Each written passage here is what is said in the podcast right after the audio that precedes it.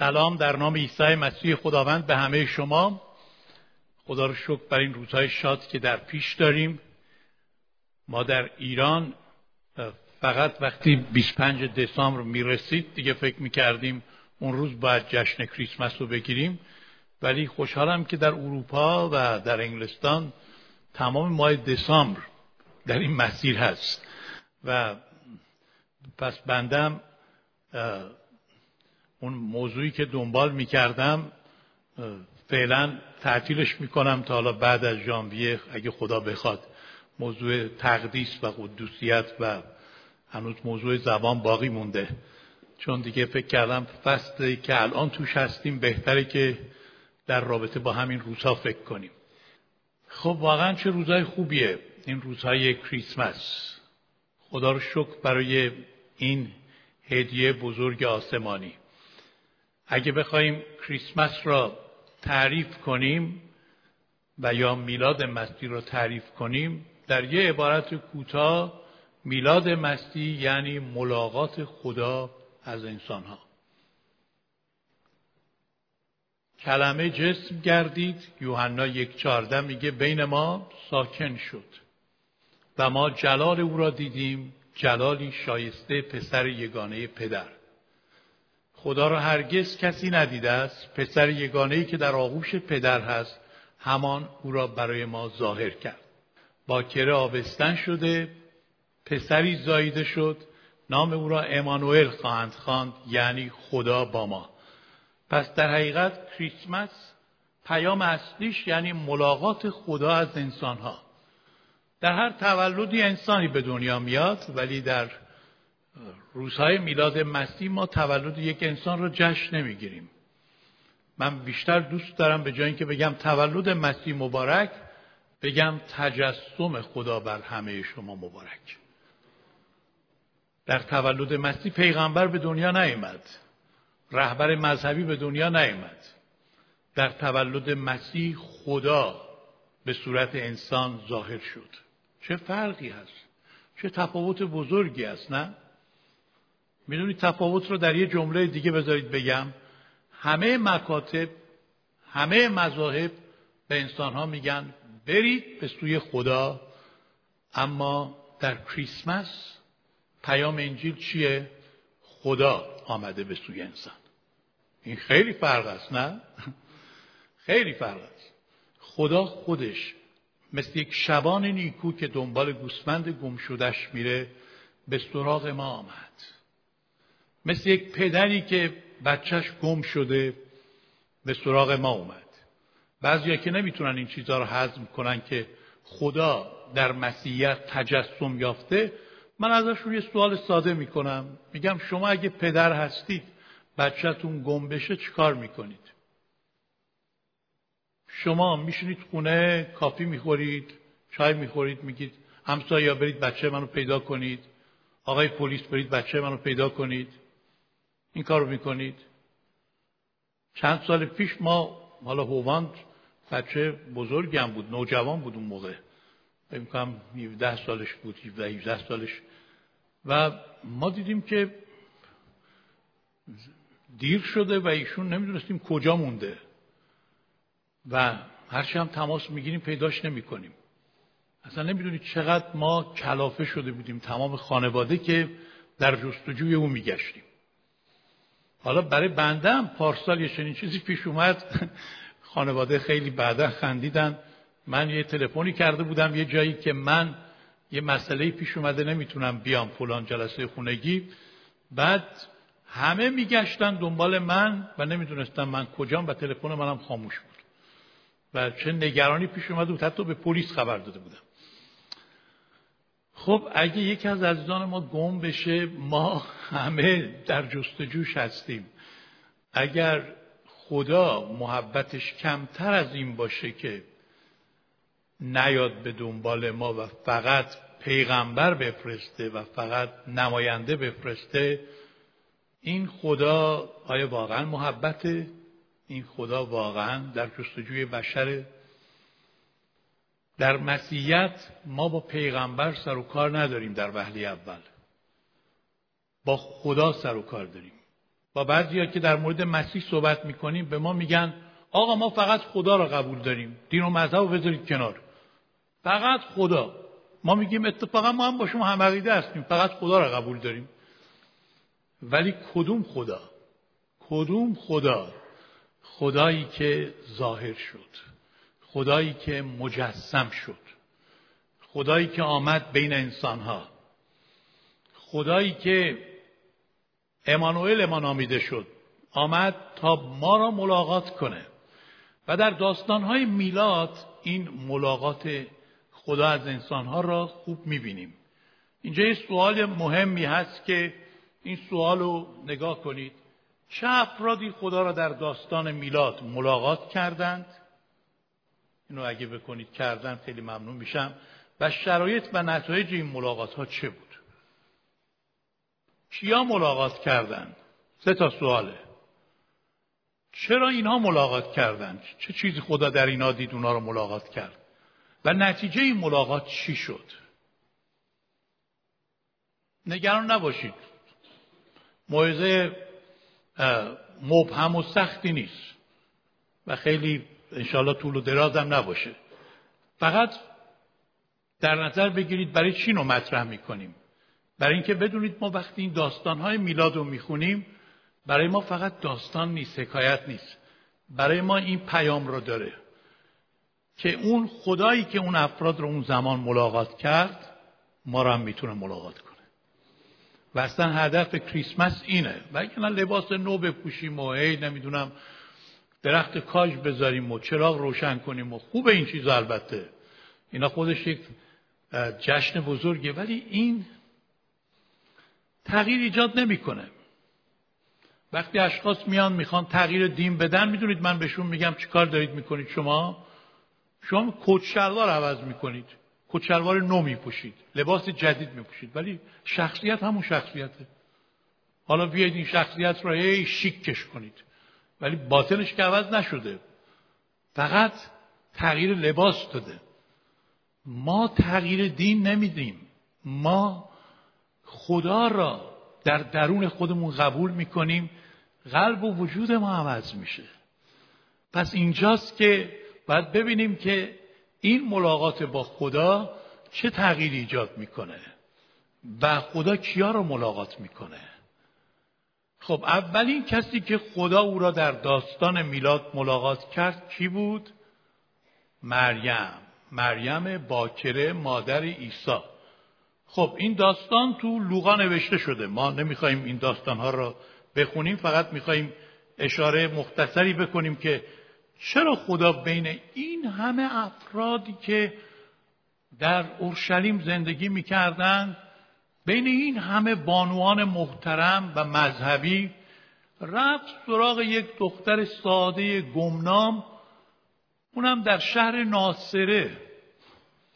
شهری که اصلا خیلی شهر بدی بود از نظر یهودیان. مرکز فساد اونجا نامیده می‌شد.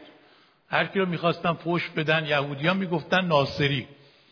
جالب عیسی مسیح هم با افتخار این لقب رو به خودش گرفت چون دوست گناهکارانه. خیلی واقعا روش های خدا با روش های ما عجیبه. کدوم یکی از ما دوست داشتیم با فرهنگ اون زمان به ما بگن ناصری؟ پیروان مسیح را نصارا میگن دیگه الان هم میگن تو مکادب و مذاهب. عیسی مسیح ناصری بود. برای اینکه برای ناصریا اومد برای بدکاران اومد. اون وقت ما هی خودمون رو بالا می‌بریم. من همیشه بالای جردن هستم. حالا مثلا میدان شوش بوده هم ولی خیلی می‌خواد بگه بالای جردن که فخر ما اینه من مثلا بالای کو می خب بالای کو بشین از اونجا پرت میشی به سمت جهنم. با این چیزا که فخر نیست عزیزان. ما باید بدونیم که خداوند میاراش با مال ما خیلی فرق می‌کنه. خدای ما اومد در بیت لحم اونم کجا؟ یک شهر کوچیک در یه آخر محقر.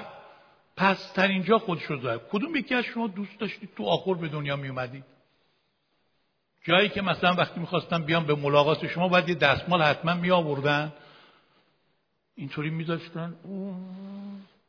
الان شما سعی می‌کنید بهترین بیمارستان ها تمیزترین بعد خیلی هم ما با پوز و افتخار میگیم به این بیمارستان اصلا لنگه نداشت چقدر عالی بود. مسیح ما اونجا به دنیا اومد. این خدا بود. چقدر فروتن شد. خب چرا خدا مریم را از این شر انتخاب کرد؟ شخصی که مشهور نبود. برای اینکه خدا در مریم یک چیزی دید که اگه در من و شما هم ببینه به سراغ ما هم میاد. و اون چی بود؟ وقت و تسلیم کامل به اراده خدا. وقتی خدا با مریم حرف زد و گفت مریم تو بچه ای خواهی زایید سلام بر توی نعمت رسیده. خداوند با توست. تو در میان زمان مبارک هستی و مریم تعجب کرد. این چه سلامیه؟ فرشته بدو گفت ترسان مباش نزد خدا نعمت یافتی. حامله شده. پسری خواهی زایید او را عیسی خواهی نامید. بعد میگه او بزرگ خواهد بود. به پسر حضرت علا مسما میشه. خداوند خدا تخت پدرش داوود را به دو عطا می‌کنه. پادشاهی او را تا به ابد انتها نخواهد بود. و مریم میگه این چطور میشه؟ من مردی را نشناختم میگه روح القدس بر تو میاد قوت حضرت علا بر تو سایه میافکنه. از این جهت آن مولود مقدس پسر خدا نامیده میشه. نزد خدا هیچ امری محال نیست. مریم به علت اینکه وقف و تسلیم کامل به خدا بود در پاسخ این سوال گفت اینک کنیز خداوندم. مرا بر حسب سخن تو واقع شود. چه معمولیت سختی یه دختر باکره. اونم تو اون شرایط تو فرهنگ اون زمان یهو حامله بشه. چه رسالت سنگینی. حالا کی می‌خواد باور کنه ایشون بگه روح القدس منو حامله کرده. کسی امروز چه اتفاقی بیفته می‌تونه باور کنه؟ مردم اون زمان هم همونطور بودن. و ایشون نامزدم داشت. و نامزدش هم می‌دونست که کار خودش نبوده. پس چی شد؟ حالا بعد به نامزدش می‌رسیم. اما آنچه که مریم اینجا انجام داد نشون دهنده اینه که چرا خدا او را ملاقات کرد؟ برای اینکه او می‌تونست در یک چنین مسائلی که برای عقل بشر بگه اینک کنیز خداوندم. اراده تو کرده بشه. مرا بر حسب سخن تو کرده بشه. اگه خدا در ما یه چنین وقت و تسلیمی ببینه به سراغ ما میاد. با ما سخن میگه. ما را ملاقات می‌کنه. قطعا این کارو می‌کنه. حالا نتیجه این ملاقات چی شد در زندگی مریم؟ نتیجهش این بود که در آیه 28 میگه تو در میان زنان مبارک هستی چون از طرف خدا نعمت یافتی. به علت نعمتی که از طرف خدا نصیب شد بین همه زنان مریم استثنایی بود. طوری که مذاهب دیگر هم یک احترام خیلی خاص برای مریم قائل هستند. در کتاب قرآن هم حتی سوره به اسم سوره مریم آمده و با احترام از او سخن میگن و خیلی از دوستان مسلمانان اسم بچه رو مریم می‌ذارن. مریم یک باکره وقف شده. تسلیم اراده پدر آسمانی شد و یک زن بسیار مبارکی شد. شما می‌خواهید زندگیتون مبارک یافته باشه؟ بعضی از شما میگید من نمی‌دونم چرا لعنت تو زندگی من هست. انگار رو پیشونی من از همون اولش هم نوشتن که بدبخت. سرنوشت من بدجوری رقم خورده.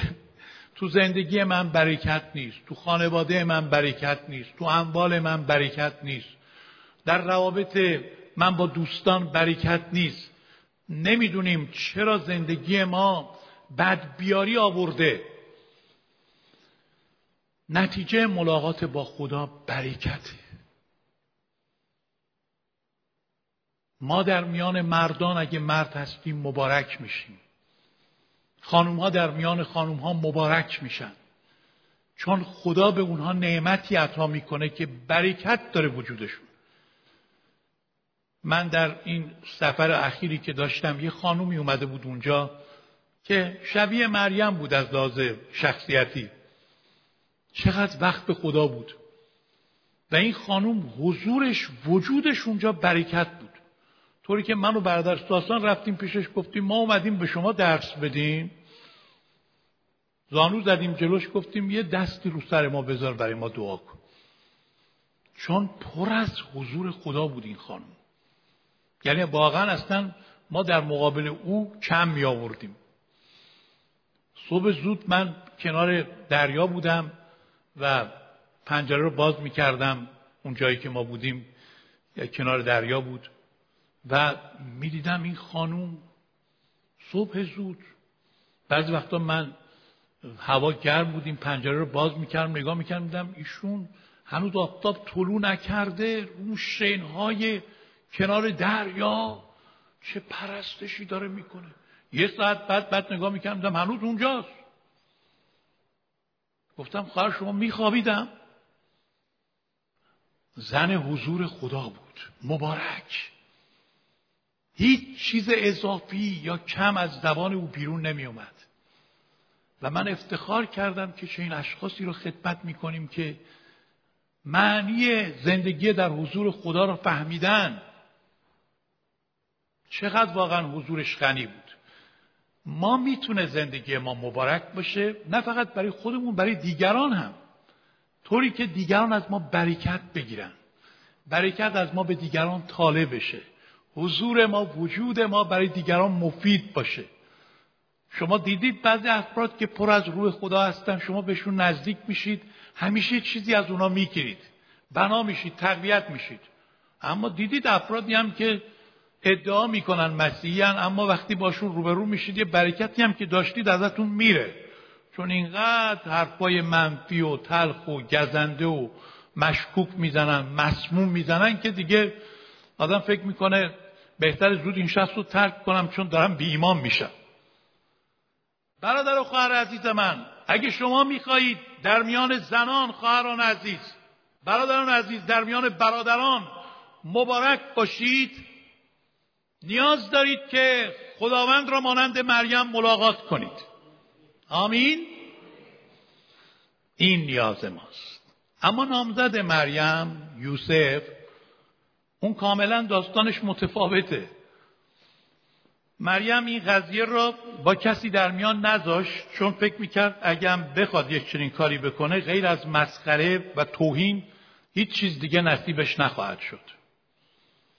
پس فکر کرد بهتره که چیزی نگه که مردم بیشتر رو خار بشمارن. چون هیچ کس باور نمی‌کرد که این کار روح القدس بوده. و مریم چطور می‌تونست اینو ثابت کنه؟ یوسف وقتی این صحنه رو دید که دید ببخشید شکم نامزدش داره میاد بالا و اون حامله شده. نسبت به وفاداری و عشق مریم شک نداشت. ولی همش تو این بحران بود. چرا؟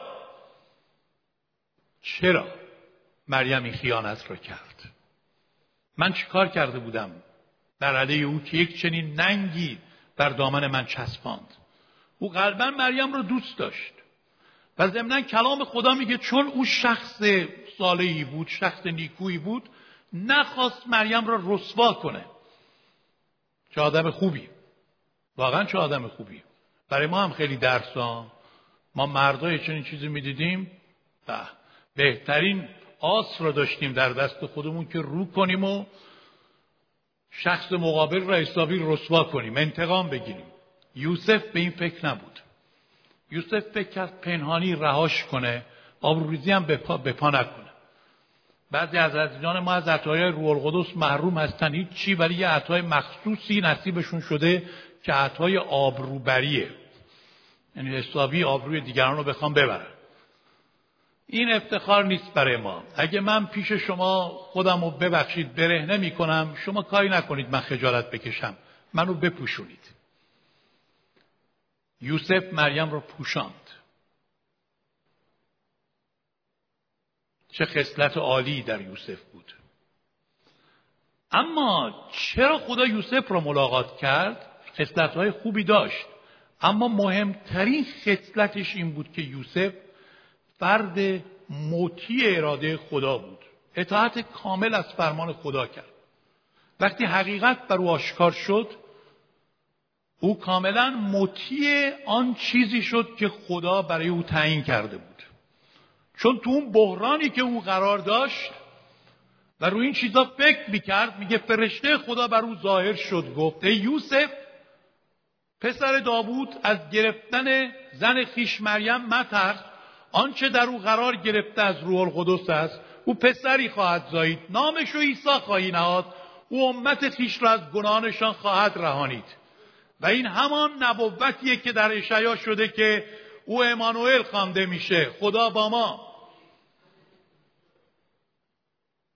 تمام شکها و تردیدهای یوسف به پایین غلطید.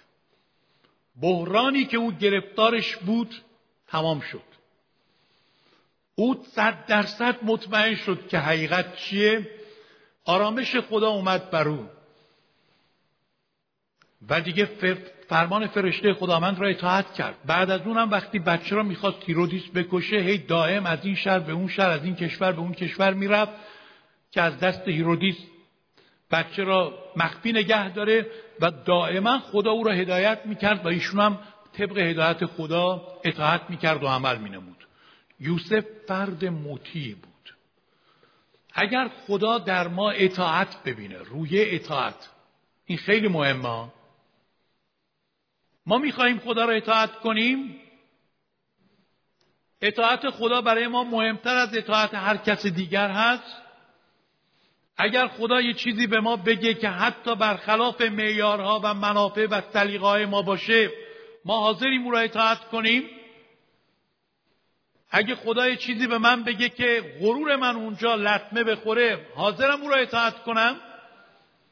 اگه خدا به من بگه ادوارد اینجا بیس و در کلیسا پیش همه معذرت بخواه از کار غلطی که کردی حاضرم اطاعت کنم.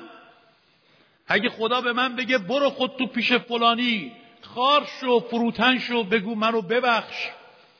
من اینجا اشتباه کردم من حاضرم اطاعت کنم یا خدا بارها ما را هدایت می‌کنه و ما پشت گوش پشت گوش میندازیم. بعدش هم همیشه از خدا طلب کاریم که چرا خدا با من حرف نمی‌زنه؟ خدا میگه این همه حرف زدم که گوش دادی که من دوباره حرف بزنم؟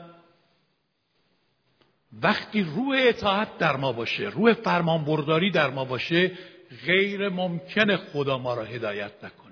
ما را ملاقات نکنه. هر که گوش دارد بشنود که رو به کلیسا چه می‌گوید؟ کلام خدا می‌گوید. خدا روح خود را به مطیان خود عطا می نماید چرا یوسف را ملاقات کرد خدا؟ چرا یوسف تو این صحنه نقش مهمی داشت برای اینکه فرد مطیع بود مطیع اراده خدا بود. گوش به زنگ بود به آنچه که خدا می‌خواست به او بگه. و امروز برادر و خواهر عزیز من اگه در شما هم روح اطاعت باشه خدا با شما سخن خواهد گفت. و نتیجهش این خواهد شد شما از تمام شک هاتون آزاد میشید. یوسف یه ذره دیگه شک و تلخی نداشت نسبت به مریم چون حقیقت بر او روشن شده بود. وقتی خدا ما را ملاقات می‌کنه حقیقت بر ما روشن میشه. و ما مطمئن میشیم که آنچه رو که به ایمان آوردیم درسته. من این روزها درباره جفا داشتم درس می‌دادم جایی سیزده تا درس در مورد جفا که به زودی در تلویزیون هم پخش میشه که جفا در مسیحیت چه معنی داره. پس زندگی کسانی که در تاریخ کلیسا جفاهای زیادی متعمل شدن مطالعه می‌کردم به یه پیرمردی رسیدم که پالیکارپ بود نامش. و وقتی که ایشون پیش قاضی رفت قاضی بهش گفت که آقای پالیکارپ تو خیلی پیر هستی من دلم میسوزه به حال تو نمی‌خوام تو را بکشم. به خاطر ایمان مسیح. یه انکار کن مسیح رو برو. گفت چی را انکار کنم؟ گفت مسیح را گفت مسیح را 86 سال باش زندگی می‌کنم. یه بدی به من نکرده. چطور عیسی مسیح را انکارش کنم؟ چطوری انکارش کنم؟ اون تو وجود منه. مگه من می‌تونم اون رو انکارش کنم؟ قاضی عصبانی شد گفت فکر می‌کنی خیال می‌کنی آدم بیلیاقتی مثل تو رو اگه من بکشم به بهش میره؟ گفت نه خیال نمی‌کنم. یقین دارم. از فکر و خیال گذشته یقین دارم که به بهش میرم. کسی که خدا رو ملاقات کنه این گونه اطمینان داره و شکهاش بیرون میاد. اما گروه سوم چوپانان بودن که خداوند را ملاقات کردن چوپانان در لوقا دو هشت تا بیست داستانش نوشته شده که در نواحی صحرا این چوپانان که از پسترین کارهای اون قوم یهود چوپانی بود. چون اینا فکر می‌کردن کار دیگه بیارزش کار دیگه بلد نیستن بیارزشترین کار برای اینها این بود که چوپان باشن. خدا هم رفت دنبال افرادی که از نظر دیگران بیارزش بودن. و میگه وقتی در شبانان در صحرا به سر می بردن پاسبانی گله خود را می‌کردن فرشته خداوند بر ایشان ظاهر شده گفت اینک بشارت خوشی از این به شما میدم که برای جمعی قوم خواهد بود که امروز برای شما در شهر داوود نجات دهنده ای که مسیح خداوند باشد متولد شد. علامت برای شما این است که طفلی در قنداقه پیشیده در آخوری خوابیده خواهید یافت. و بعد سرود فرشتگان را شنیدن که در سرودهامون خوندیم. چرا خدا بین این همه آدم های دانشمند برجسته این همه علمای مذهبی در اورشلیم رفت تو یک صحرا دنبال یه عده آدم ساده بیسواد فقیر چوپان که اولین کسانی که پیغام میلاد را شنیدن اونا بودن چرا خدا این کارو کرد؟ ما دوست داریم مثلا بچه ما به دنیا بیاد اولین ملاقات کنندگان ما یه عده چوپان باشن که بیان بوی گاو و گوسفندم ازشون بیاد با اون گیوه های مخصوص خودشون خونه ما هم کثیف کنن. آدمایی که لباس های کهنه پوشیده اینا با لب... از چهرهای عجیب و غریب. عجیب ها نه؟ کارهای خدا کاملا با میارهای ما متفاوت. خدا دنبال فروتنان میگرده نه؟ اشخاص فروتن اشخاص افتاده اشخاص پست اونا رو بلند کنه. اون یکی از شرایطشون بود که اینجا دیگه قسمت فروتنی رو نیوردیم یک نکته برشون اشاره می‌کنم. ایمان ساده ای که اینها داشتند. چون وقتی شنیدن که چه اتفاقی افتاده میگه فورا بلند شیم بریم بیت لحم.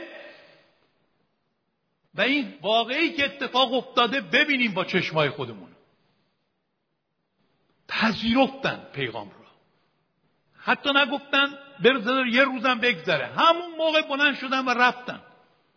و آنچه را که شنیده بودند با چشم خود دیدند و پرستششون رو کردند و نتیجه این ملاقات چی شد؟ چنان اونا دگرگون شدن که کلام خدا میگه چون این را دیدن سخنی را که درباره طب به دیشان گفته شده بود شهرت دادن. و هر که میشنید از آنچه شبانان به دیشان گفتند تعجب می نمود شاهدان برجسته عیسی مسیح شدند اهل بشارت شدند چرا ما بشارت کم میدیم؟ من کسی را دیدم در این مسافرت که با خدا عهد کرده بود در ایران به روزی هشتاد و دو نفر انجیل بده بشارت بده. هشتاد و دو نفر.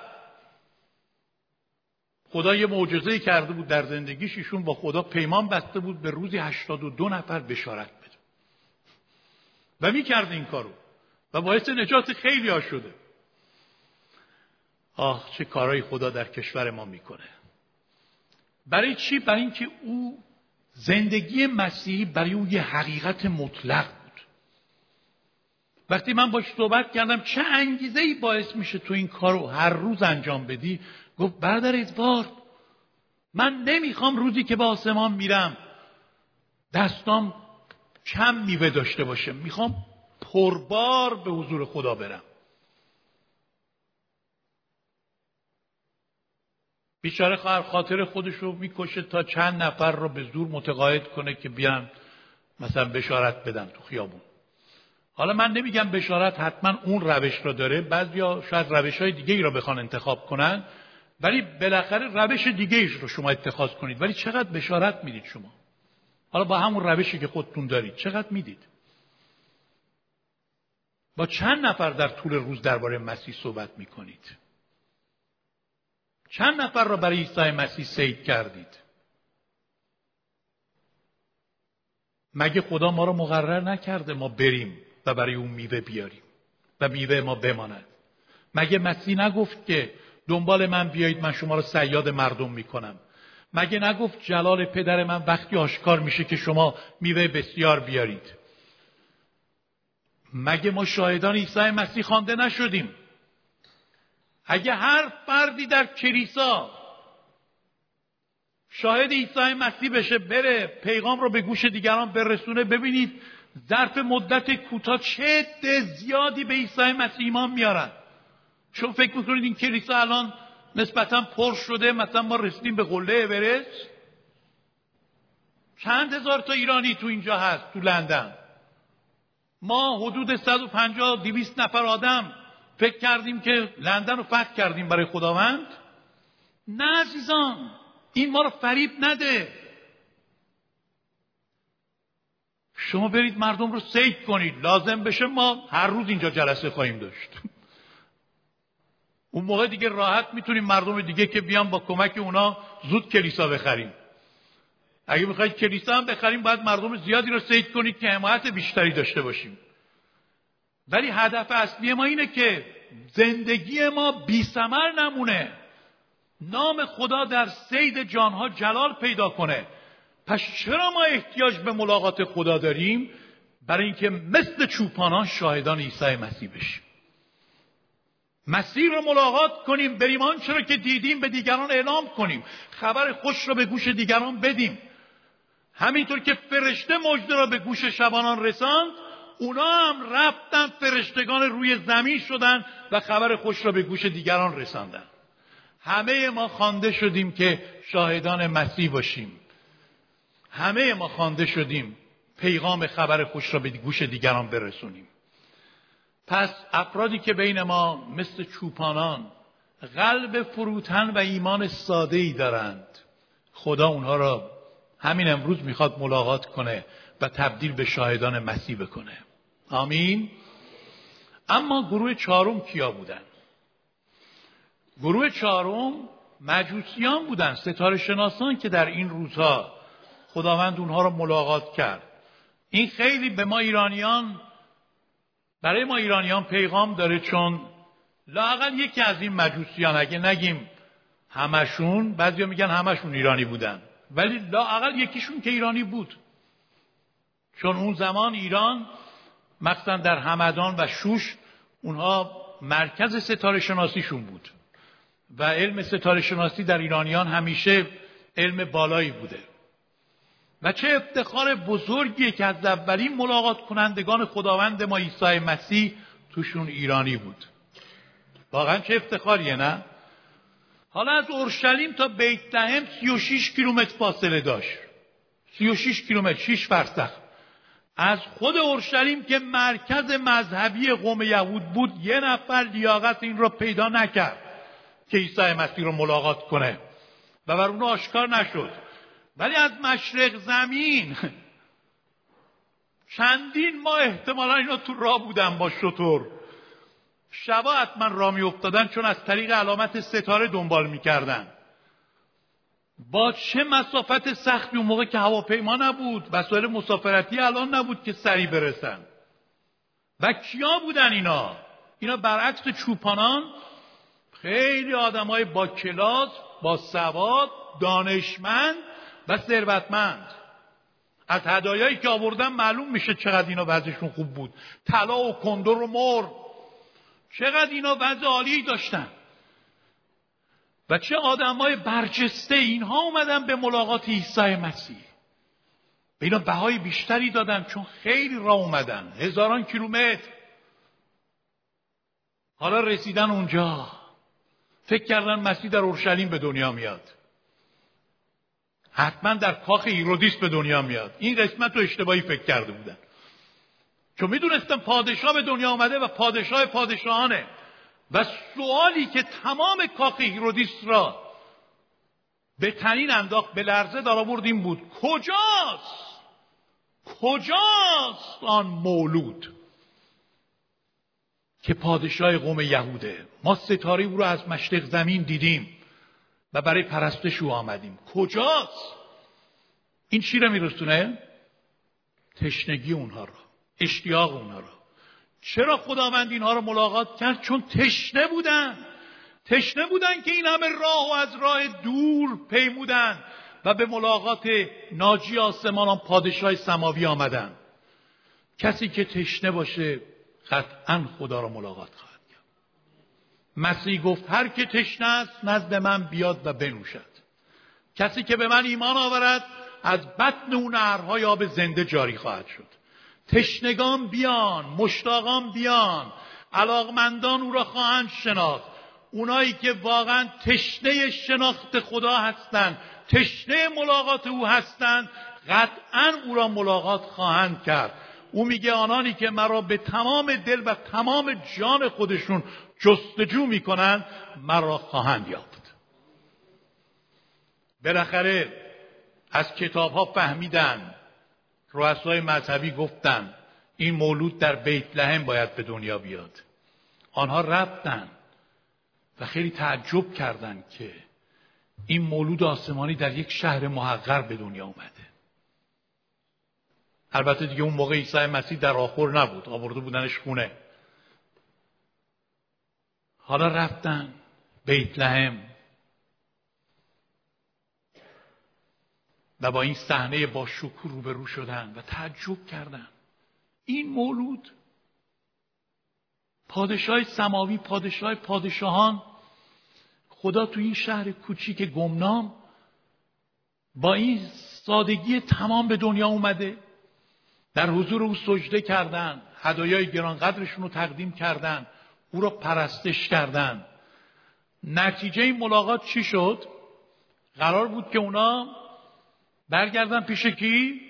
هیرودیس. بهش خبر بدن چون هیرودیس نقشه شومی داشت که اینا اطلاع نداشتن از نقشش. می‌خواست این بچه رو بکشه چون فکر کرد بود پادشاهی به دنیا اومده بزرگ میشه بر علیه پادشاهی او قیام می‌کنه. ولی مجوسیان در خواب بهشون وحی رسید که پیش ایرودیس بر نگردید. پس از راه جدید به سمت وطن خودشون رفتن. هر کس که عیسی مسیر را ملاقات کنه مسیر زندگی او عوض خواهد شد. هللویا! دیگه نمی‌تونه اون آدم سابق باشه. نمی‌تونه از اون راهی که اومده از همون راه برگرده. تولد تازه پیدا خواهد کرد. زندگیش تغییر خواهد کرد. مسیر زندگیش اهداف زندگیش معیارهای زندگیش عوض خواهد شد. و این نتیجه بزرگ ملاقات با خداست. تغییر زندگی. نه تغییر مذهب ها تغییر زندگی. اینجا میان بعضی از دوستان به ما میگن که ما اومدیم اینجا تغییر دین بدیم. آدرس اینجا رو زدن به ما. میگم اشتباهی آدرس دادم ببخشید ما اینجا دین کسی رو تغییر نمیدیم. تغییر دین می‌دونید یعنی چی؟ یعنی تغییر کت شلوار. همینطور که اول صحبت گفت. یعنی شما لباستون رو در بیاد یا لباس نو بپوشید. این تغییری در شخصیت شما نخواهد داد. با تغییر دین کسی عوض نمیشه. هر جایی که دین قوی بوده اونجا فساد بیشتر بوده. حالا اصلا از ایران خودمون بگذاریم همون به مسیحیت ایتالیا مرکز مذهبی واتیکان. تمام مافیا و دزدای غارتگر اونجا هست از خود ما ایرانی ها اینا بیشتر دروغ میگن. هر دو قدمیش هم یک کلیساست. دین نتونسته دین مسیح کسی رو عوض کنه.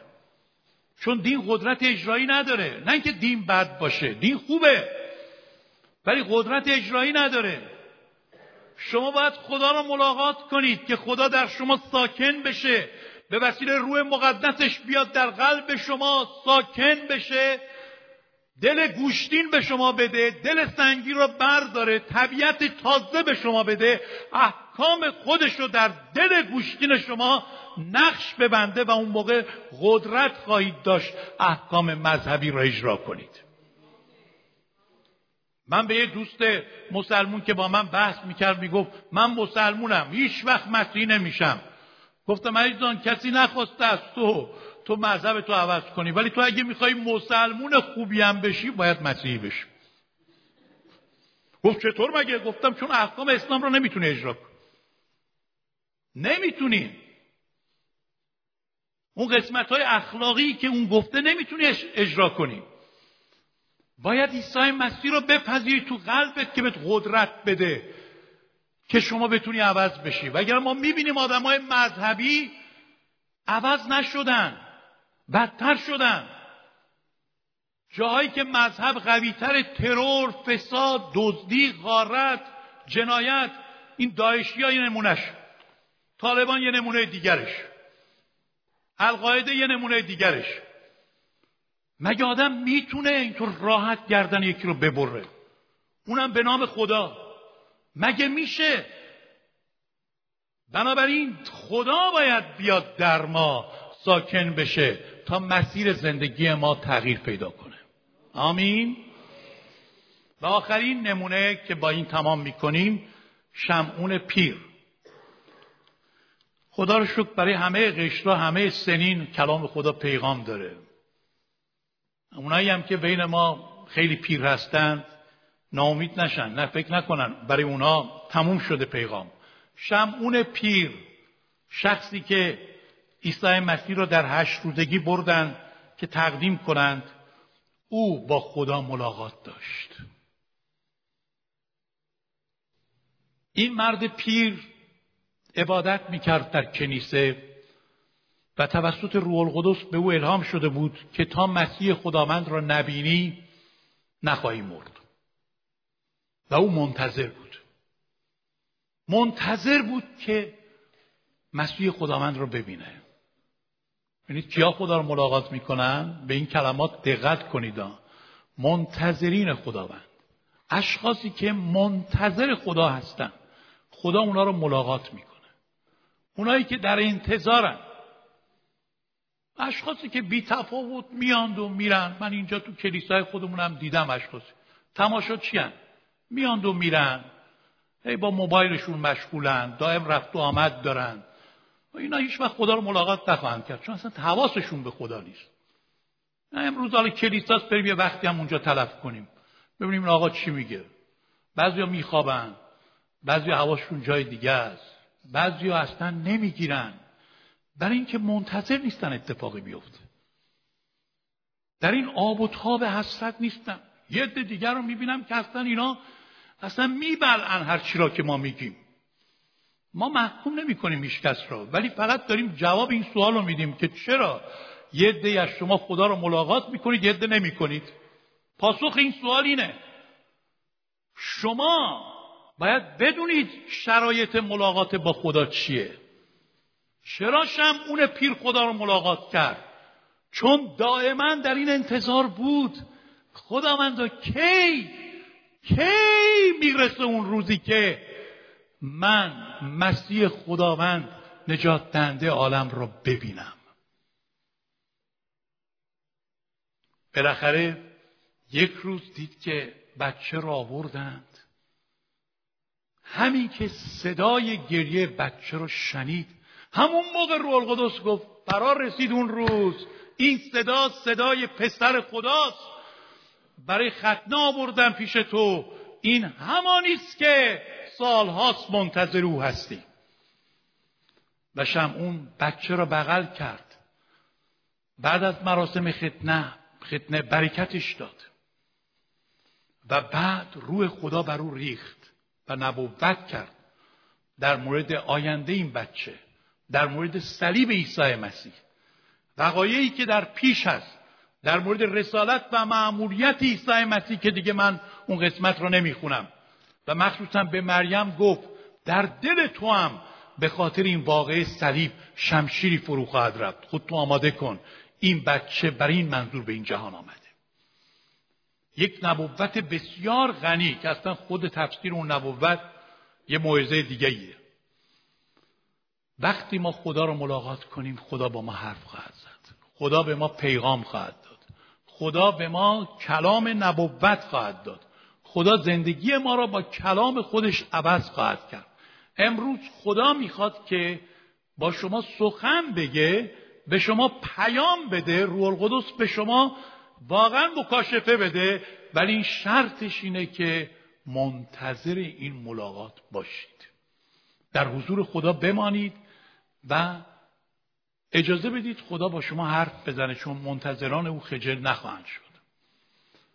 پس مریم به علت وقت و تسلیم در نتیجه ملاقات خدا تبدیل به مبارکترین زن جهان شد. یوسف به علت رویه اطاعت خدا او را ملاقات کرد و او را از تمام شکها و تردیدهاش آزاد کرد. چوپانان به علت سادگی که داشتن فروتنی و ایمان ساده خدا اونها را ملاقات کرد و اونها تبدیل به شاهدان برجسته عیسی مسیح شدن مجوسیان به علت تشنگی و اشتیاقی که برای دیدار پادشاه آسمانی داشتند او را ملاقات کردند و مسیر زندگیشون عوض شد. شمعون پیر به علت انتظاری که در حضور خدا می‌کشید خداوند خودش رو ملاقات کرد و کلام نبوتی به وسیله روح القدس به او داده شد. امروز شما کدوم یکی از این پنج نفر می‌خواهید باشید؟ پیام میلاد پیام ملاقات خدا از من و شماست. دعا کنیم. قلبهای خود را در حضور خدا باز کنیم دعا کنیم. و از خدا بخواهیم. خدایا من هم می‌خوام مثل مریم یوسف چوپانان مجوسیان و شمعون با تو ملاقات داشته باشم. در این روزهای میلاد نمی‌خوام این کریسمس هم مثل کریسمس های دیگه بیاد و بره ولی من هیچ اتفاقی در زندگیم نیفته. من می‌خوام با تو وارد مرحله جدیدی از ملاقات با تو بشم. اگه هنوز شکهایی دارید با ملاقات خدا رهایی میابید اگه زندگیتون مبارک نیست با ملاقات خدا مبارک یافته خدا خواهید بود. اگر بشارت نمی‌دید شاهد عیسی مسیح نیستید با ملاقات خدا تبدیل به شاهدان مسیح میشید. اگر مسیر زندگیتون تغییر نیافته با ملاقات خدا مسیر جدیدی پیدا خواهید کرد. اگر خدا به شما کلام نبوت مکاشفه و پیغام نمیده با ملاقات خدا مثل شمعون پیر می‌تونید پیام و نبوت از خدا به دست بیارید. ما چقدر احتیاج داریم به این نتایج ملاقات. قلبهای خود را واقعا باز کنیم. و امروز می‌خوام از شما در این دعای در سکوت بپرسم. آیا شما مایلید خدا را ملاقات کنید؟ آیا شرایط ملاقات را در خودتون دارید؟ تشنه این ملاقات هستید؟ وقت با تسلیم خدا هستید؟ قلب ساده و با ایمانی دارید. منتظر شناخت او هستید.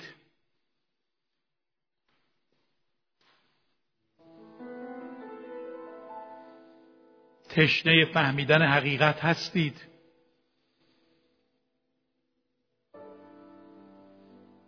مطیع اراده او و احکام او هستید.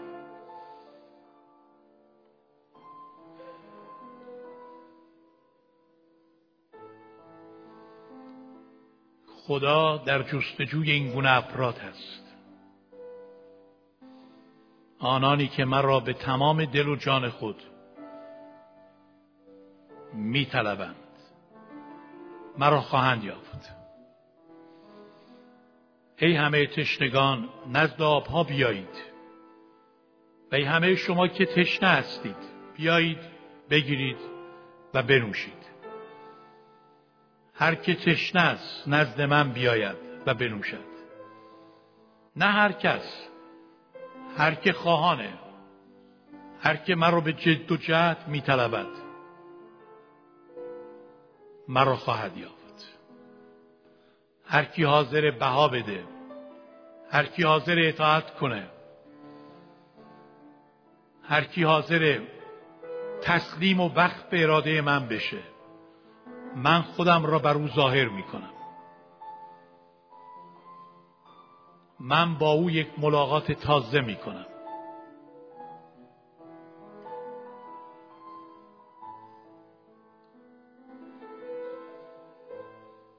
آنهایی هم که قبلا ملاقات کردن بدونن که کافی نیست. اون ملاقات خیلی ضعیف بوده کافی نیست. خدا می‌خواد ملاقات جدید از شما به عمل بیاره. شما را وارد مرحله جدیدی از رابطه با خودش بگردونه. شناخت تازه تری از خودش به شما عطا کنه.